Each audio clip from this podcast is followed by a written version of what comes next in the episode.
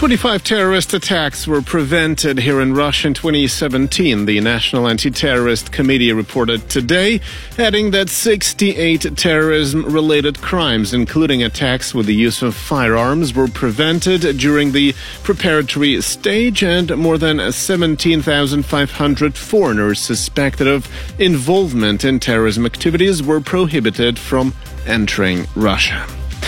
Football fans will reportedly be allowed to bring cocaine and marijuana to the 2018 FIFA World Cup as long as they go through the bureaucratic hoops necessary to secure papers.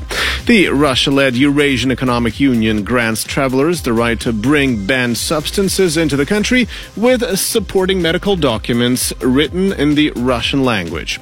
According to the regulations, the list of drugs allowed into the Russian led bloc includes cocaine, cannabis, and even heroin. Extremely low temperatures have affected schedules at Moscow's airports as more than 35 flights are currently delayed or cancelled. Reports say a dozen of flights are grounded at Domodedovo and about the same number delayed. More than a dozen flights are behind schedule at Sheremetyevo, while another two are delayed at Vnukovo Airport. And getting back to the weather, the Emergencies Ministry decided to keep an orange danger level for today and predict temperatures dropping to minus 25 degrees Celsius overnight in the capital and even colder weather in the Moscow region. Frosts, though, are expected to get weaker by the end of the week. And finally, the dollar today has added 70 kopecks, while the euro added quarter of a ruble against the Russian currency, making the official exchange rates uh, for tomorrow 56.4 rubles for a dollar and 68.9 rubles for a euro. Meanwhile, prices for Brent crude oil are standing at around 66.5 US dollars per barrel. Six points out of a possible 10 on the Moscow roads, one hour 10 minutes 2 and 20 minutes less from Vnukovo airport, about an hour 2 and 50 minutes uh, from Sheremetyevo, and one and a half hour uh, 2 and nearly an hour from the Domodedovo airport back to the center.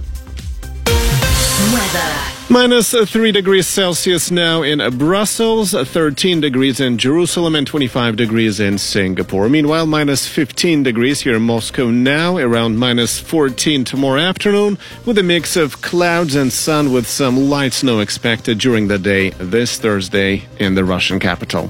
Evgeny Sukhoi in the studio, do stay tuned. Capital FM, Moscow.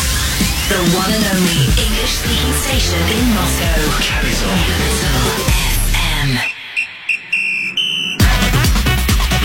Capital Sports. With Alan Moore. Welcome this evening to tonight's super bumper packed show. It is it is cold in the street, but it's getting warmer in the studio. Yevgeny Sukhoi, before you go away, uh, this Sunday, of course, Yekaterina and I, we are out at the RZD Arena for the massive, massive super pooper Moscow derby between Loco and Spartak. What weather conditions can we expect? I don't care about the players or the fans. What can we expect out there in the in the RZD Arena in Cherkizovo? Ireland. So uh, it's going to get better. Actually, it's uh, it's just around minus ten degrees in the afternoon, as opposed to minus twenty five uh, this night. So, uh, however, it's going to be cloudy with some light snow during the day and uh, around minus fourteen at nighttime. So, actually, better. Not Okay. super, but optimistic. That's okay, Katerina. What's your Doesn't sound optimistic. I'm No, sorry to tell you. I'm It's like scared. I'm scared. Come Uh, on, guys! Minus twenty five now, and only minus Yeah, it is. ten but, Sunday. Uh, tomorrow spring Not too starts. cold. You know, like at Spring least. Well, I know, with but- calendar. but you're you're in Russia. Yeah, we're in Russia, baby.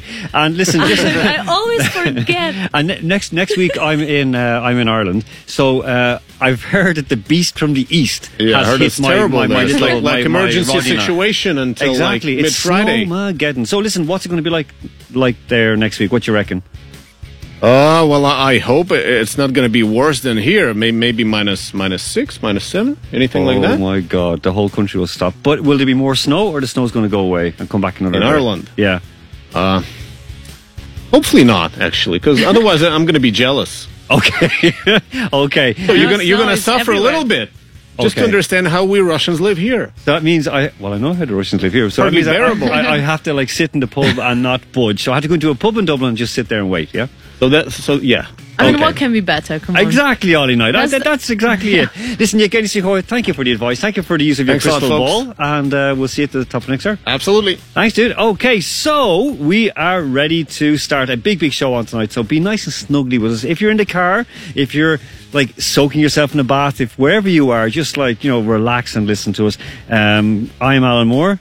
Ekaterina Bychkova. And we have Ollie Knight. She's spinning the discs, making the calls, and keeping us in line. Aren't Hello, Ollie? hello, once Yeah. again.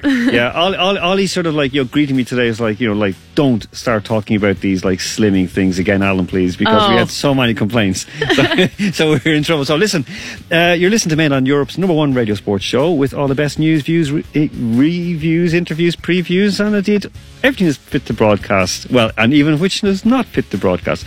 Um, and uh, of course, as I said, I've made a promise not to bring up any uh, like slimming things, and uh, you know, just like you, Katerina, cannot pick any songs. I can't discuss Why? weight It's loss. like- it's Still. not Fair. fair. I think that's. Still. I think that's fair. The ban was lifted So- up. Yeah, was it like yeah, yeah. la- uh, it was so lasting, bad. Ben? Yes. Oh, yeah, no. Yeah. I Go mean, to how come? Go to Cass if you want to. Yeah, no, All right, Yeah, yeah. folks, let's get on with the show. Okay. Okay. All right. Okay.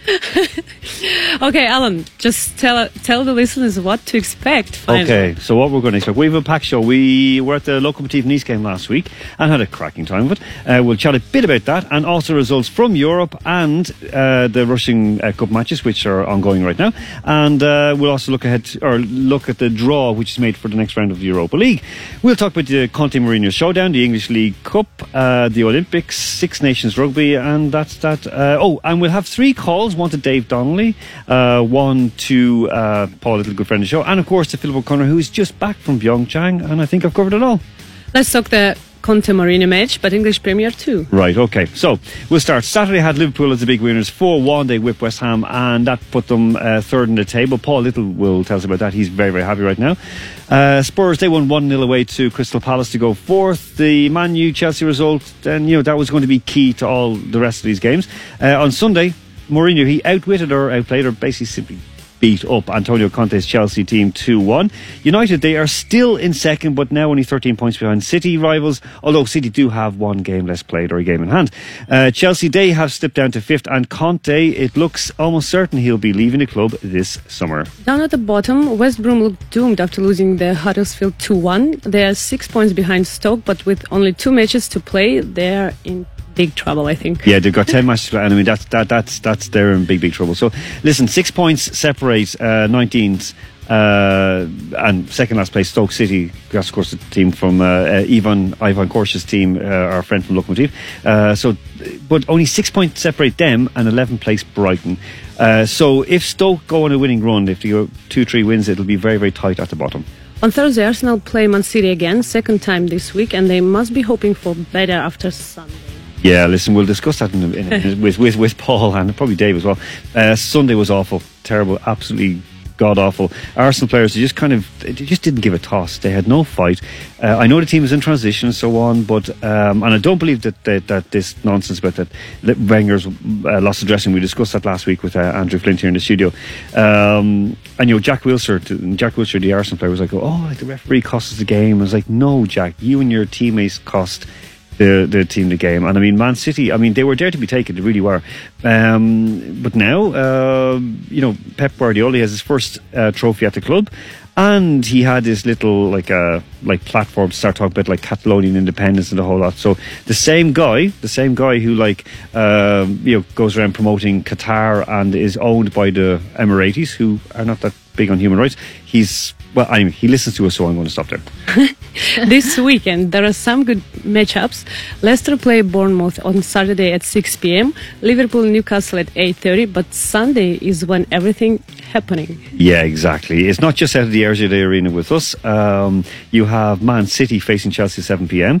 Uh, on Sunday. Now, if rumour has it, rumour has it right, then if Chelsea lose, Conte is gone. Oh, we've heard these rumors for half a year. Yeah, but we, we get them right sometimes, but like it does look. On, we're discussing But- it every single show. I know, but like, we're, well, we're different managers, but Are like, we the ones get who one spread right. these rumors? I think we start them. We start the rumours, and then like the owners listen to us, and like Roman Abramovich, he's probably listening, going like, "Oh yes, Alan, Katya, they Yeah. are right. Yeah, right. Yes, yeah. I'm going to sack Yeah, my fine, manager. yeah, finally the manager yeah, go. he listens to us like, uh, Hey, Well, okay, yeah. When manager gets sacked, it's not too bad for them. Yeah, that's true. Yeah, like and listen, unlike in the real world, where you get sacked um, and you're lucky to get two weeks or a month's salary, uh, they get paid usually, usually to the end of their contract, which is why so many refuse to quit, even when they're doing badly, and they know they should go for the sake of the club or for their own self-respect. They hang in to get a big lump sum. But you were telling us about a manager who resigned to take another job, though. So Mm-hmm. I, I can't really remember. But he basically was quitting so that the new club didn't have to pay compensation, right? Yeah, this was um, back when I was working with Florian. Now, it's happened a few times. This guy, Roddy Collins, um, and he's a he's a very. Uh, I mean, I like him a lot. I mean, he was there actually when Tim was born. I mean, he he, he, he is a great man, a great heart, but strange guy. So what happened was basically he he was uh, he flew home. Uh, to visit his family in Ireland, um, and said, "Oh, I'll be back on like had, we had a great win. I'll be back on uh, Tuesday." And uh, on Monday, Tuesday night, then he phones me and says, um, uh, "Listen, Alan, I don't know if I can come back. We've got some family problems." And I said, "Okay, we'll take an extra day, sort it out." He said, "Okay." And then a friend of mine who works in a newspaper in Ireland phoned me and said, "Alan, Roddy's talking with Cork City and he's going to join this club." And I'm going. Okay, so I phoned Roddy and said, "Listen, Roddy, have you spoken with Cork City?" No, no, no, no. I don't want to go. No, I'm Floriana, Floriana for like he's about to sign a contract mm-hmm. extension for three years. You know, big money. That's so fine. And then on the Wednesday, he phones me and says, "You know, I, I, I want to, I want to quit. I want to resign because I've bad health and the family are." But and I was like, "Did you speak with with Cork City?" And he said, "On my children's lives." And he's a great dad, by the way. He's mm. a great dad, and he is a good man. On my children's lives, I have not spoken with Cork City. I will not be signing with them, and uh, I've not signed a contract already, which he had. And- had? yeah, he had the day before. Cheeky. Yeah. And I'm like, and then of course, then he, he goes to the meeting when we said I I because I had to go I in front of the committee. understand people sometimes. It's terrible. I mean, all he had to do, and, and it ended up then we were we had to fight for compensation with Cork. And the worst thing was, I brought it back to the committee. I was the director of the club and said, "Look, guys, we can get ten thousand euros for this, and let him walk away, and we get money." And they're going, "Okay." So Cork, we're about to pay the ten thousand. The money was in the bank, like they were transferring across. Said, "We're going to hit transfer button now. You ready?" And then I phoned the, I went into the committee and said, guys, let's take the money right now. Um, and he turns around and uh, uh, the, the committee said, let's, let's, let's make them pay 15. Okay, that's on. I think it was on a Thursday. On the Friday, Cork City went bankrupt, so we got no money. So it was like we deserve what we got in the end. you know? Well, exactly. European Roundup, Alan. Now, Yes, yes, yes. Okay, so three Russian clubs went through. Big, big surprise. So we had uh, Zenit went through, CSKA went through, and of course, uh, Lokomotiv went through. Now, Spartak went out, and that was a pretty nasty time for them because they were they got a bad time of it uh, out uh, or in in in in um, what you call it, where they were in Athletic Bilbao in Spain. There were riots. A policeman died of a heart attack. I mean, just terrible sort of like coincidence. Um, but but as bad as there are idiots in Spartak, there were idiots in Bilbao, and they're like you know they're, they're this Basque like Yeah. people, and they were very very hardcore, and they put up these banners. I'm not again, I'm not excusing Spartak in in any way because they're clowns to be involved in this. Um, a banner was put up saying Russians are Nazis. When, when you And- get provoked, it's like tough to stay calm, you know, especially when you're like exactly. sportsman and you're a fan, whatever. Exactly. I mean, they won on the pitch 2 1, which we did say, we, we did say that they would win. Would they win by enough? We didn't know because they lost 3 1 at home. But, you know, eh, all, all, all due respect to, um, to, to Spartak fans, they were provoked, they were pushed around. They shouldn't have reacted, but then again, I'm, you know, I, I have to walk a mile in their shoes to, to be able to feel that. But the stuff that was said about them, was said to them, was just absolutely terrible. So, I mean, in, in all fairness, um, you know, it, it, it was wrong what happened, and um, you know, Spartak and Bilbao look like they're going to be fined, and could be, could be, if the rumours are right, they're going to be thrown out of Europe. So, um, okay, well, very, very quickly, uh, very, very What, quickly, what? What? Seriously? They, yeah, they could be thrown for next year. Yeah, they'll be banned, given a one-year ban from Europe. Yeah, that's that's how bad it is. Um, listen, we'll, we'll we'll we'll have a look at the next round, the draw. But first, we we're going to go straight across to Ireland because we don't know if he's going to get snowed in completely. We're going to go over to Ireland and uh, to Dave Donnelly. Dave, can you hear us? Yeah, I can hear you, Grant. That's brilliant. Listen, Dave, how is the weather right now? Bad? Um, it's not too bad. It's uh, eased off snowing at the moment, but uh, it's expected to get worse over the next day or two. And I don't know if you've heard yet, but the the weekend League of Ireland games have already been cancelled. So kind of, Oh, that's uh, that was isn't that that was going to be our question. Will the games go ahead? Because I saw snow last night. I think it was at the Dundalk match when uh, Dundalk won eight 0 So I knew it was getting pretty bad. But um, listen, uh, just just to, to lead into it. Um, you know, last year you wrote a very good uh, article on symbolism, where we're basically have flags and so on, and um, you know the, what what we kind of would normally see, like in Ireland, as being harmless, and most of the play, even Russia, would be harmless, um, just a bit of fun or a bit of colour. And a prime example being Old Dixie or the Confederate flag from the US. Uh, now, Dave, you you pointed out that we need to be careful what we wave at the stadium, and this is a good lesson for us here in Russia. So, listen, what inspired that article? Like, what, why did you write it? Um, well, it was based on um, a game I was at. It was a, a fixture between Cork City and Bohemians towards the end of the season. Um, a televised game when uh, Cork City were kind of uh, in the you know close enough to sealing the title, so there was an, an awful lot of attention on their games, and um, they had, I guess, a bigger than usual travel and support going around with them, trying to uh, to be there for the for the title winning game, I guess. And um, in, in that particular game, um, there was an incident where the Confederate flag, which has been used in the past by a minority of people as a symbol of Cork sport, both for GAA and for soccer. Um, it was unfurled in the crowd, and it was noticed by the, the Bohemian fans who um, would have a reputation for being quite left wing and quite um, quite liberal exactly, yeah. But uh, yeah, exactly. So um, uh, you know, they immediately noticed it, and there was chants directed, uh, you know, in their direction, uh, not complimentary chants about the, uh, the use of the flag, and a, a few people in the Cork City uh, support noticed it, and they they demanded that the person take it down or whatever. But um, Well, I mean, we should we I should point out, Paul, uh, Dave. Uh, we should point out, Dave, that that you know Cork, like Cork, are, is known as the rebel county, and they are known as the rebels. So Mm-hmm. you know there is that kind of bit of a leeway there. But listen, do you think that the eruptions in the U.S. with Trump have they affected the way we view such such uh, items and such uh, such uh, such matters?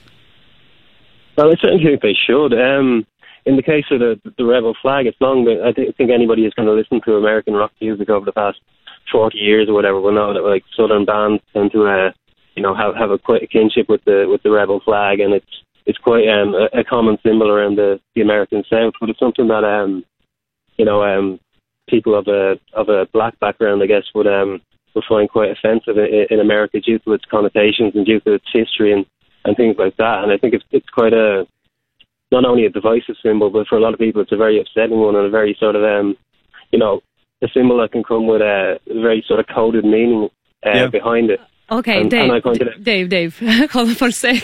Here in Russia, we're always trying to keep a balance and informed. Why is it important to be aware of flags, banners, and what they say or display? In general, not just In general, yeah. yeah. Yeah, I guess it's um well you, you can't really be sure what your audience is. I mean, um, we all know that the, the swastika is uh, the the Nazi symbol, but uh, you know it has a, a past. As even in Ireland, there's the St Bridget's cross. It has quite a a, a Christian, uh, I suppose, um, you know, a positive meaning. But it was, uh, I suppose, it was taken over by the Nazis, and now anybody who sees the swastika now will immediately know its meaning. But with symbols uh, that maybe uh, have one meaning in one place and maybe a different meaning in another place, it can be um when you use those symbols, it can be taken the wrong way and it can be quite upsetting. But particularly um, uh, what we see in America with Trump and with his supporters, um, often these symbols are now used as kind of a coded way of basically getting across a racist message or whatever, or you know any sort of divisive message without actually saying it. Um, and I suppose that's the danger in terms of um, uh, these symbols can become so commonplace that um, their meaning is almost um, accepted. Listen, Dave, listen, thank you so much. You've given us a lot of food for thought, and we're going to get you back on again when the weather's a bit warmer. So stay warm, uh, get through this like Snowmageddon, and we'll talk to you again very soon, Dave. Thank you, Dave.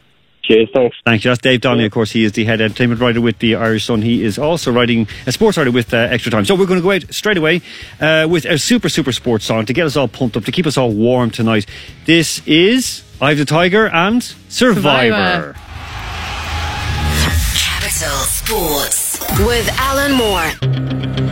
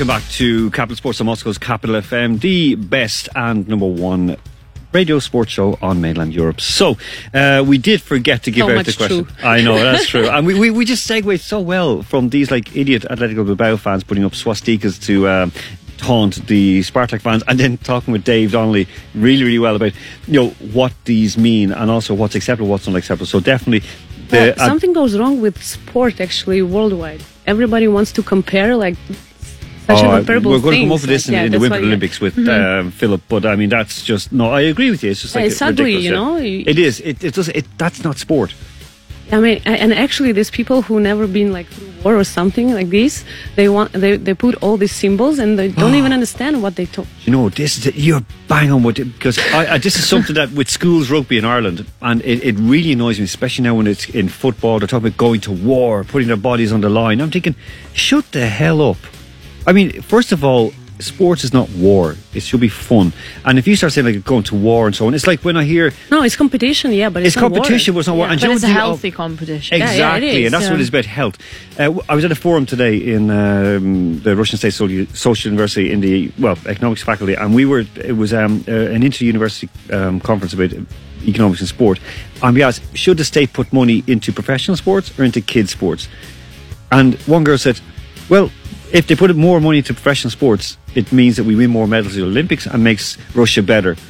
Everybody went, no, it should be for kids. It should like support kids Yeah. sports and so on. But there is that mentality. It'll, it's good, um, you know, kind of for the image and propaganda. But um, and I'm just going to say that one thing that always got, and I, I remember uh, at, not attacking, but like questioning. I wouldn't attack because I'd be afraid.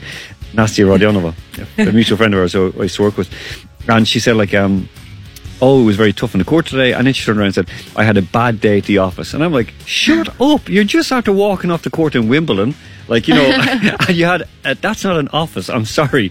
So when I hear it's like a bad day at the office from an athlete, I want to Yeah. slap them. But I won't slap Nastia because she'd kick the yeah, crap out of me. yeah, it's dangerous, you know. Yeah, very dangerous. And talking about dangerous, we have tickets to give away for this week. Uh, not dangerous, fun, uh, as in it's cold dangerous.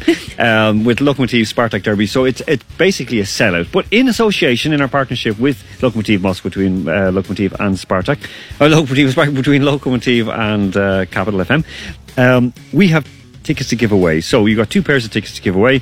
Uh, a very, very simple question. So, who won the bronze medal at this year's Winter Olympics in 2018, obviously, in Pyeongchang? So, who won it? Is it A? Ice hockey. In ice hockey, thank you. Was it A? Yeah, so I was like, Canada? what? Yeah, yeah, what, what sport? Figure A, Canada? I don't know. A, Canada or B, Czech Republic. the B, the Czech Republic. Okay, so get texting, messaging in plus seven nine two five one one one one zero five three. Get us on Viber, on WhatsApp as well. So get in, you get you win yourself a pair of tickets. Okay, so so is it A or B? A Canada or B the Czech Republic? Okay, Ekaterina is going Yeah. to lead in, but wait, we we didn't say who uh, Lokomotiv got in the next round in, in Europe Uh, in Europa League. Atletico. Atletico, which one? Do you want to make put the yeah, not the, one, not, not the Nazi ones exactly. I so. They, they got Atletico Madrid, so they play away on the eighth of March, uh, which is a Thursday, of course. Uh, kickoff is nine o'clock on Moscow time. Away in Madrid against Atletico, who are a very, very good team. Um, Uh, I don't know what happened with them this good year. match. Yeah, very good match. On the fifteenth, they're It playing. always depends on the game, but still it's good. Exactly Yeah, right. yeah, yeah. And the 15th they're playing back here in Moscow. We'll be at that match as well. Uh, CSKA Moscow, they drew Lyon, Lyon from France, Lyon. Uh, they're playing on the 8th at home at 9 p.m. And kickoff as well. And Zenit, the other remaining side, they play Red Bull Leipzig, or, well, RB, or, well, it is Red Bull Leipzig, they're sponsored by Red Bull. Uh, they, they, they kick off at 11 o'clock on the 8th, okay? So there you go. Three great games, and the return games, of course, are on the 15th. Okay. Also, to- talking yes? about matches, I wanted Yeah. to say that there's an update on the score. Tosno and Luch Energia, and Tosno scored two goals. Oh, so Tosno are leading. That's the Premier League team playing against Luch Energia from Vladivostok in the Russian Cup. The uh, last eight, of course, and the winners go straight into semi-finals. And uh, two 0 to Tosno. Perfect. Okay, Katerina. Yeah, so yeah, we're back to Russian league. Yep. Returns. Returns. Yeah. CSKA a home tour on Saturday at 2 p.m. On Sunday, Dinamo play in Ufa. Kickoff is 2 p.m. But all eyes are on RZD Arena, right, partner? Who they are indeed, my Uh, partner. yeah. So at 4.30 local face-off against Spartak. Hope That was going to be a huge match. I mean, I'm huge. expecting I'm, something ex- huge. I'm excited Is for this it. on Sunday? Yeah, Yeah, on it Sunday. is. Yeah, It yeah. is on Sunday, but the only like. It's But sellout. it's the weather. I'm you know I mean? jealous. I Yeah, wish I was there too. Yeah. Yesterday, 85% of all the tickets were gone. Could, could 85%. Ola join us? No. Maybe, or maybe, maybe. if, if Locomotive allow her back, uh, she's also on the banned list. Like. okay, she's there. Yeah. Oh yes, yes, yes. yeah, exactly. So anything for but a win for Spartak is not going to be enough. Uh, they're eight points behind uh, Loco with eight games to go. Spartak, they, they really, really, I can't say this enough. They need to win. Loco just need not to lose. Now Zenit, they're playing Saturday at home to Amkar. Amkar, who lost this week, uh, yesterday in the Russian Cup to Avangard Kursk. Of course, Avangard are a lower division side. Zenit, they will win. So unless Spartak get three points. And uh, even though Spartak do have an easy run against the end of the season, and they don't have Europe, of course, to worry about after last week, um, they do have some banana skins, like away to Rubin, or on the last day of, of the season at home to Dinamo. Was it for these reasons Spartak ran back to Moscow from Samara? Yeah, I know, I know. And you're talking about the cup as well, yeah, because. Uh, Well, let's. I don't think. Well, I mean, they, they, they checked the, the field today, an hour before kickoff said it was minus 15. The field looked okay. I mean, what I saw was actually it was pretty okay. Um, and and it's not the Spartak are afraid of the cold, of course. Like they're, they're they're tough guys, and they played against you know they played in colder conditions. But they just you know I don't think they wanted to face local with injured players, so they said they weren't going to play. And of course, under those rules, it has to refix, so it'll be played sometime in March, sometime later in March. So uh, yeah, so basically, I I think that it could backfire on them. I think it could actually uh, backfire on them um, because you know you know yourself. You know in, in Wimbledon, like when you when you're waiting to play a game, or not just Wimbledon, but any any tournament. Whatever, any tournament. Exactly, and there's a rain delay, or the the other match is delayed. Um, It's so annoying. Exactly, because I I, remember these matches. I hated. it. I mean, did you play? I many- did play. Okay, you did play, of course. you- 26 years. 26 years. But like, what was it like? Was it difficult? To, like, you know, you're ready to go on court, so you've done your stretch and your warm up, and you're ready to go out, and then you're told, "Sorry, you have to wait, or it's raining." Yeah, and th- this is like the most annoying and frustrating thing you ever had doing like yeah, like professional tennis Oh, because yeah, can't yeah because it's just especially when you for example your first match on and like we had s- these long long long days on Wimbledon quali and also like Australia quali sometimes same was this year I was I was watching uh, I was commentating actually and it was raining all day and then when your first match on and you come to play at 10 a.m so you have to come like 8.30 to warm up then to like to change do everything like you said like and you've eaten and prepared the whole as well. yeah, Do you know I mean? So your energy is at the right and level. then it's it started to rain, and then you have to wait. Okay, and then for example, half day training. so last match are cancelled.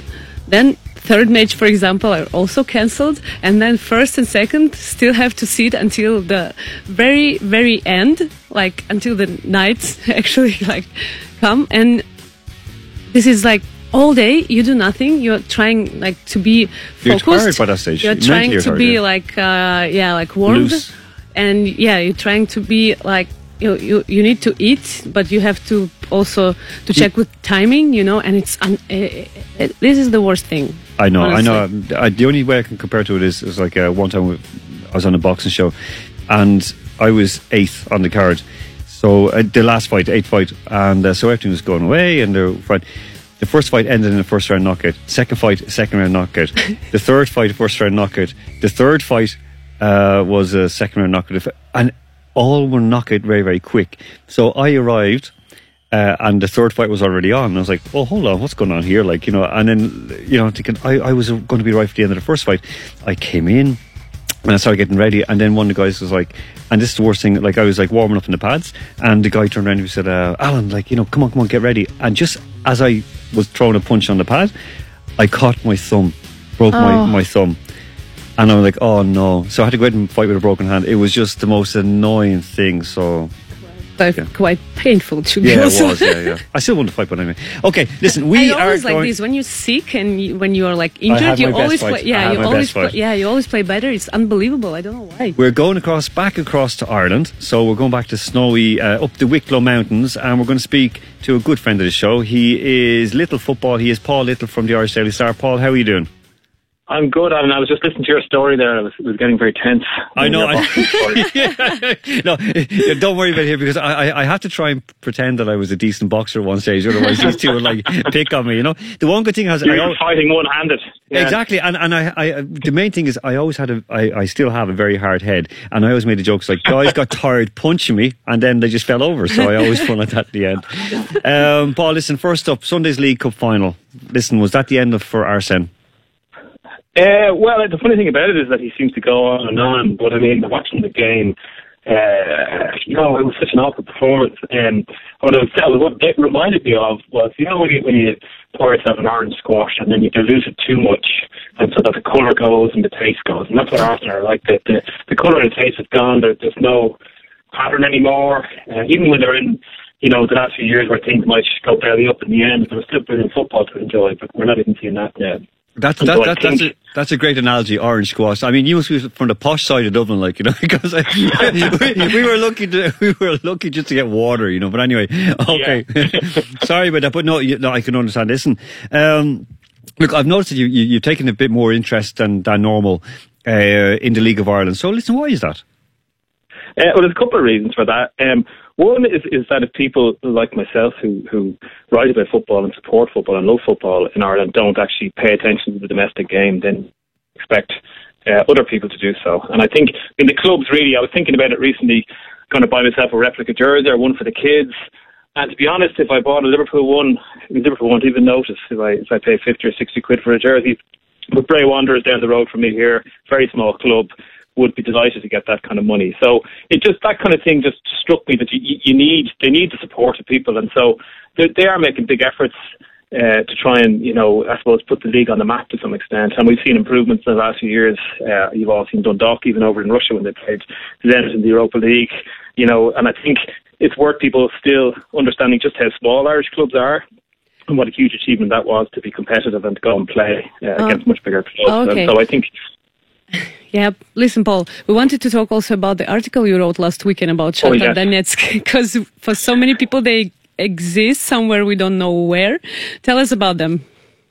Uh, well, Shakhtar, I'm sure everybody's aware of uh, the conflict uh, in eastern Ukraine, and Shakhtar obviously was based in Donetsk, uh, as the name would suggest. Um, Rinat Akhmetov built them the fabulous Donbass Arena and built a fabulous football club, it seemed.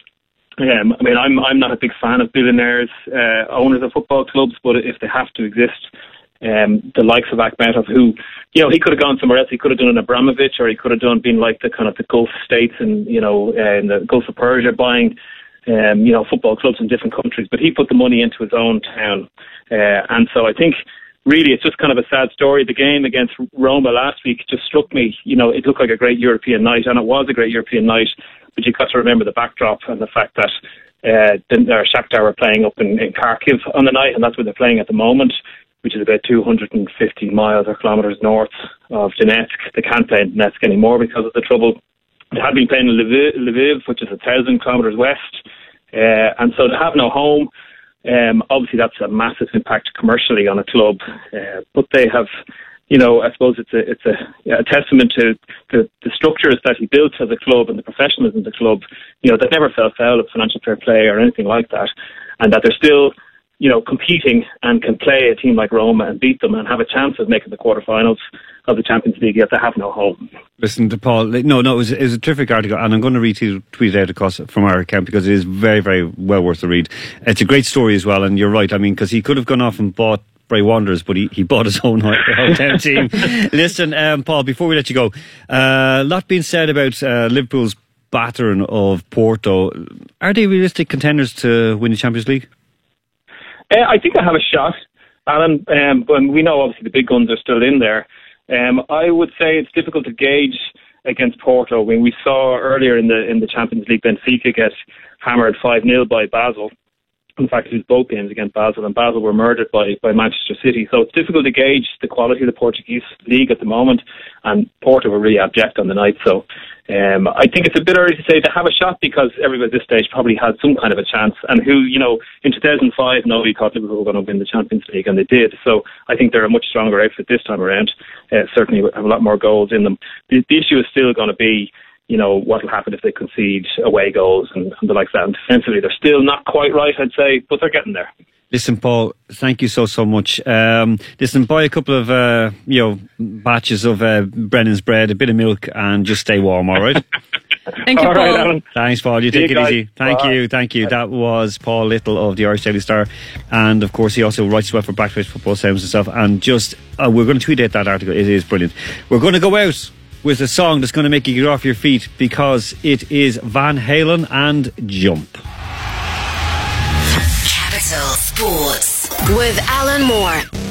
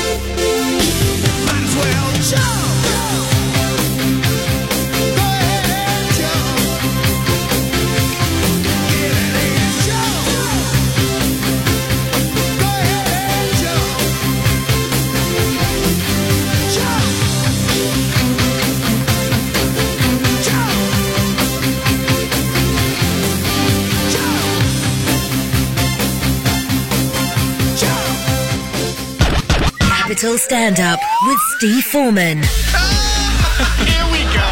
You know, I don't think I have a lot of people that hate me, but I think I have a long list of people who moderately dislike me. You can really taste the Soviet Union in a larder. You know, there's like a well, you can smell petrol. That's the main thing. That's the main thing you notice, to be honest. And actually, the, the a larder doesn't start just by turning the key. You also have to sort of go. "Oh, wait, like, there's like there's like an element of that, like you know. Oh, British We gave you a language. Oh, British. For God's sake, I wish you'd use it. Every Thursday Steve Foreman on Capital FM Moscow. Are you serious? You got a date right. We speak English. We play the hits. Capital FM. Capital Sports with Alan Moore. You have your last chance here on Moscow's Capital FM on Capital Sports to win tickets to, uh, of course, this weekend's game on Sunday. We have the two pairs of tickets to give away already. We've got lots of right answers in. Uh, plus seven ninety five one one one one zero five three. Uh, also on Viber and WhatsApp. Uh, the question is who won the bronze medal in the Winter Olympics ice hockey men's final? Of course, I should or men's uh, tournament. Is it A Canada, or B? Czech Republic. The Czech Republic, exactly. That's the way it goes. So, um, before we speak about ice hockey, because Katerina is No, no, bubbling over, you're bubbling like- over, because of course, uh, there's lots of things like, you know, the IOC have reinstated the Russian Olympic Committee, um, the Six Nations, big shock. France beat Italy, of course, as we predicted. Um, Ireland beat Wales, a tough match, but Ireland won all the same. And Scotland, Andy McLean was texting me, he was so happy, he was just like, I don't know, man gasming. England.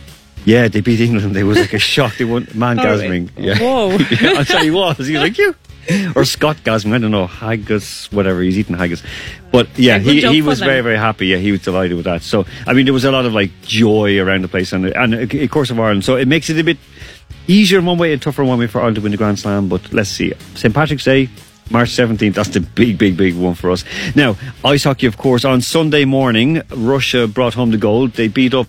Um, it was kind of funny because It wasn't Russia. It was uh, uh, was Olympic like the athletes Russian- from Russia. Yeah, Olympic athletes from Russia. They beat up like the uh, B team from Germany, and they, well, I mean, there was all these like you know the the, the lower ranked players all play, but still, Russia still had they could only beat what was put in front of them, and they won. So they won the gold medal. But you were not particularly impressed, you Katerina Bychkova. No, I I was impressed. I'm happy Oh, you for weren't? ice hockey. No, no, no. I Come was on. happy for ice Continue hockey saying players. off, off air what you But- say, say on air what you said off air. Uh, for, for, okay. Well, well, it's not the about, language. It's not about uh, actually ice hockey players. They're like, uh, they're good. They did their Yeah. job and they come there to win Olympics and they did. So perfect.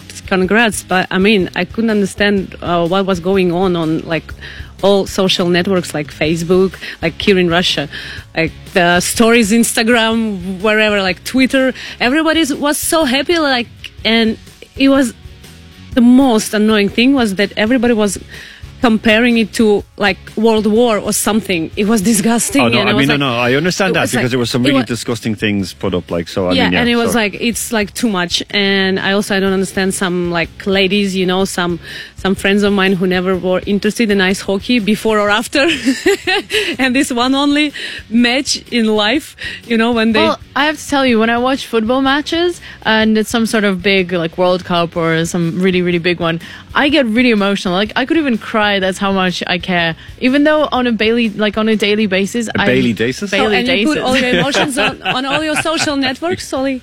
Uh, s what? No, but No? sometimes, Okay, so- sometimes I'm like, yes, you go, guys. Even though I'm like, who is? Yeah, but who I- are I they? do the same, I'm like, actually. Of I want I'm- everyone to win. Like, who are these men? Like, I don't. Go actually- team in green. I don't know your name, but go.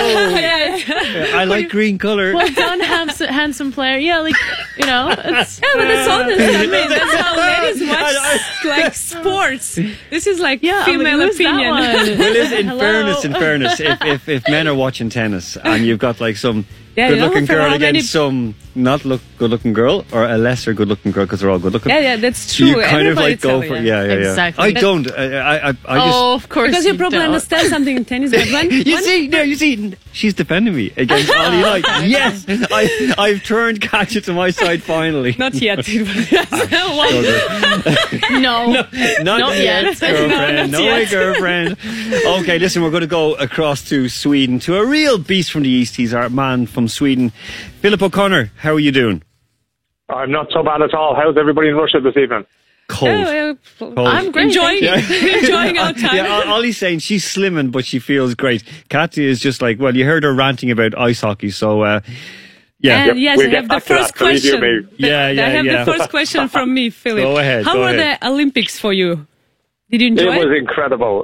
The, the whole thing was just amazing. I was there four years ago in Sochi. I had a brilliant time. It was a completely different kind of a thing to go to Asia, to go to South Korea, and to see the games that these people put on. It was absolutely amazing. The people were so friendly. Uh, it was very, very cold. I sat at the opening ceremony and went, okay, I may not make it now because it was that cold at the opening ceremony. But the whole thing was amazing. And on top of it all, we had some brilliant sport there as well. Wow. Yeah, I mean it was it was it was terrific. The sports level, the le- just the level of competition was was was amazing. So, uh, okay, okay. Do you want to give the second question? Okay, this is over to me. So, Philip, listen, uh, we were of course talking about the the the ice hockey there a second ago. Uh, you were at it. So, was it as good there as it was in the like in early morning here in in in Russia and around Moscow or around Russia? Sorry, Well- in Moscow and around Russia.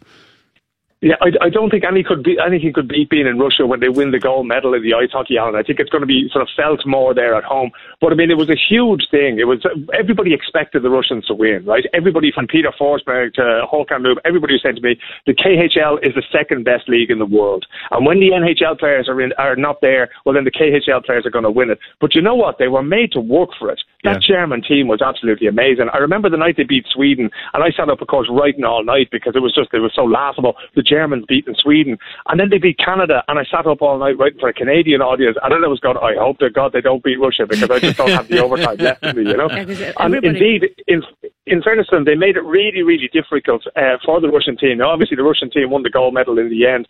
The thing about the Olympics is it's all about who's on the top step of the podium, the second step of the podium, the third step of the podium. So even though the Russian team had to struggle for that gold medal, I don't think when we think back in 10 years' time, when we're having this conversation after the Olympics in 2030 or whenever, I don't think we'll ever remember how hard it was for Russia, but we will remember that the Olympic athletes from Russia were the ones who won the gold medal. Yeah, I mean that, that- that's the whole thing, Phil. I mean, and you you are dead right. I mean, because I mean, I, I of course I was following what you were doing and what you're writing, putting out, and I mean, you could almost feel it. I mean, that's the one thing. Just one thing. Just when, when, when Philip is writing, when he's presenting, he's great. When he's writing, you can actually feel he, he, he- like how he's talking to us now is how he writes, and it's just brilliant. It's so. It, this is what journalism is all about. So anyway, sorry, Phil. That's a com- compliment for you, just to, to let you know. Just enjoy it. Thank you very much, yeah, Alan. no, I, you. I, no, you mean no. It makes it easy to read. I mean, uh, listen. Uh, breaking news, of course, today, uh, and we're watch- watching on our screens here with our partner station, Moscow Twenty Four. So, news from WADA. WADA are kicking up holy war because Russia has just been reinstated to the IOC or the Russian Olympic Committee. Um, now. Of course, Russia had 50% of the failed tests, and sitting in front of me, and I will tweet this out, I have a box of Mildronate. um, I don't know why they put it in for me. I think it's like provocation against me. Um, Listen, is it the right time for Russia to, to, to be put back in? I mean, should we read more into this or just like, you know, you know, is it the right time, Philip? Well, it's a very, very difficult question, Alan, because we have to ask ourselves where does the sport end and where does the politics start, right? And the IOC are there. If you've ever been at the Olympics, basically half of it is sport and the rest of it is IOC briefings and Olympic Committee briefings for the various different countries, and everybody's doing the diplomacy thing. And it really is, it's more like Davos than, you know, than the World Cup final. So this goes on the whole time. So is it like the, the whole issue, if we're going to sort of tease out the whole issue of doping in Russia and that kind of thing, obviously there are questions to be answered. There's a huge amount of evidence there. But then we also have due process. There were athletes who were denied the chance to take part in the, Olympic Games under their own flag, despite the fact that they themselves had done nothing wrong, right? So the fact that they're reinstated to the IOC, that's an absolutely brilliant thing. But RUSADA has to get its act together now. They have to become compliant again because the problem we have, Alan, is that athletes do not want to compete in Russia. I interviewed a young guy called Sebastian Samuelsson, a Swedish uh, biathlete, took gold in uh, the relay, took a silver medal, I think, in the pursuit race, right? Uh, the last race of the season, or the last meeting of the season, is going to be in Russia on March the 20th to the 25th. Sebastian doesn't want to go because of the fact that they don't have an anti-doping program in Russia at the moment. That needs to be sorted out for the credibility of Russian sport. For me, should they be back in? Yeah, I don't even know if it was the most constructive thing to do to kick them out in the first place.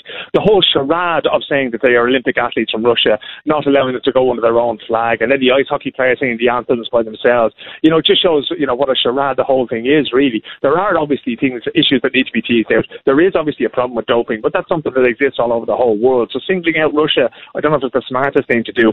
Putting them back in, definitely. I'm always in favour in diplomacy of keeping people inside the tent.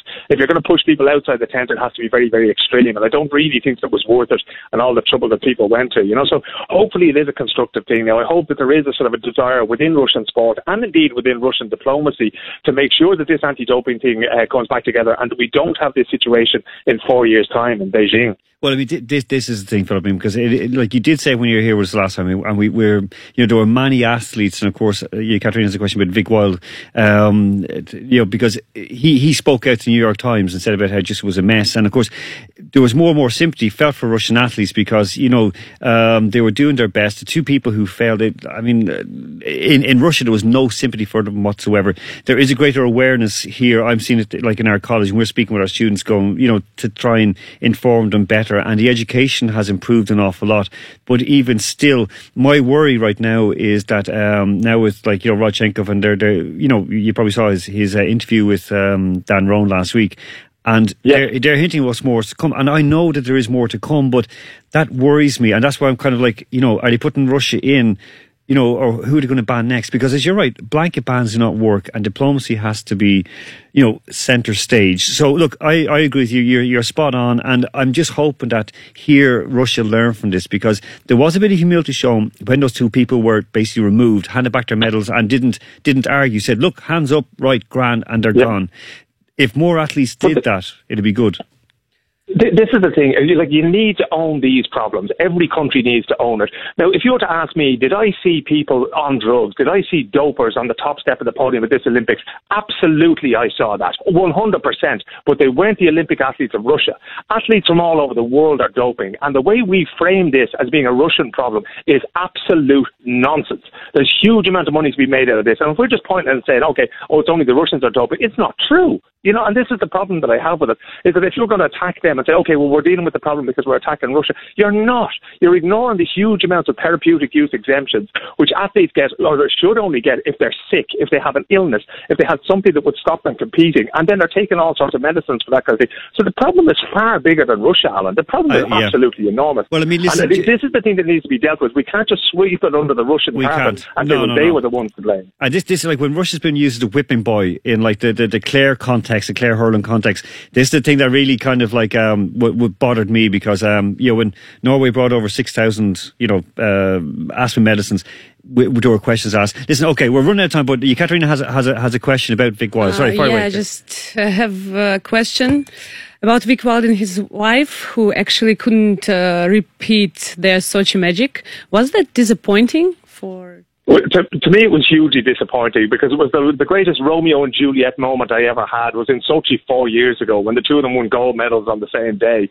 And to be honest, I really wanted them to come back. I mean, uh, Vic is quite a prickly character, but I really wanted them to come back and to do something. But the problem is that the sport they're in, in the parallel slalom, the parallel giant slalom on the snowboard, it's almost like a lottery. So if you look at the top 10 positions uh, from what happened in Pyeongchang, there's actually only a second between the top 10 athletes uh, in that in that sport. I think Vic was actually number 10 there. So it's really, really difficult to, to repeat that. You not only have to be one of the best snowboarders in the world, and you need that little bit of luck as well. And unfortunately, unfortunately this time around, Vic and Alina didn't get that little bit of luck on their side, so they didn't make it this time around. But you know what? Vic is only 31. He'll be back in four years' time. That's great. Listen, Philip, as always, you are just the best. Thank you so, so much. Okay. Um, and listen, I'm going to see you very, very soon because I think uh, hopefully you're going to get to Copenhagen on May 12th. We're going to meet there, I hope. Just try and stop me. I'll be there and I'll see you there. Looking forward. Listen, have a great evening. Thanks a million. You too. Thanks. Bye bye now. Well, okay, so we are. That's that's another great, great show we've just had. Like a fabulous, fabulous show. Uh, so we have our winners. We have Dimitri. You have won two tickets because the answer was. A. A Canada. exactly. So Dimitri is one. We also have Paco. You have one as well. We're going away. Ollie is. She's putting her finger up to me. It's not the middle finger. It's Luckily, not- uh, so it's I- Not I- I- yet. not, Not yet. yet. Not, Not yet. She's like Alan. Stop talking, you Katerina. You Katerina. Close your mouth. I'm going to slap you. Yeah, she smacked. What? Oh, no, I'm showing you the time. I- I- I thought she was like, We're like, running like, out you of time. Like uh, first word, second word. She Okay, was warming anyway. up. She's warming up her finger. No, don't show her. Let's this is going in such a wrong direction. Ollie's warming up her finger. White slap. Okay. right. Before I go to hysterics like last week, I didn't mention weight loss. the Cattery didn't pick a song. But Ollie and I agreed on our final song we're going to play out. Yes, because I did. We're not here next week. I'm away. And uh, of course, it's a holiday next week, but we will see people. You'll see us up at the RZD Arena if you come in and say hello to us. Um, so, Uh, Paco and Dimitri, you have won the tickets, and uh, Paco, this guy's name. Uh, so the song we're going to play out, Ollie has put this up as our final song because we're going to get warm, we're going to get happy, we're going to be positive, we're going to rock out into the icy, freezing cold night and leave you in the very capable and soft hands of DJ Nicky Stay, who's coming in after us. So the song is Ollie. Are you going to be my girl by Jet? Thank you. Thank, Thank you, you, Ollie. Ollie. And Thank thank you. you, Thank you, Katarina. Ollie. Great show. Here we go. Talk to you in two weeks. Capital Sports with Alan Moore.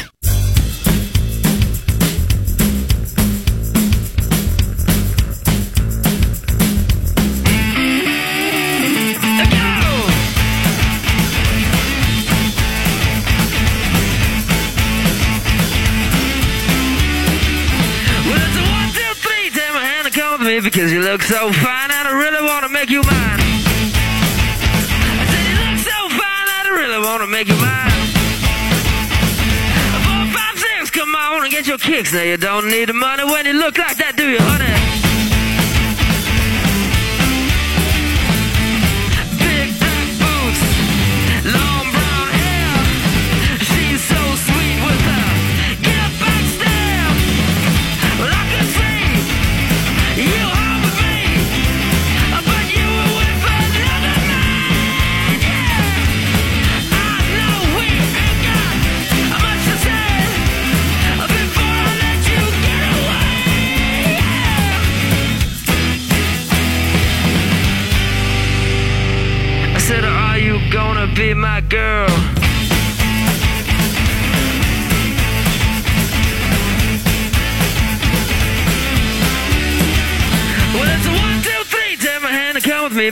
Look so fine and I really want to make you mine. I said you look so fine and I really want to make you mine. Four, five, six, come on and get your kicks. Now you don't need the money with a face like that, do you?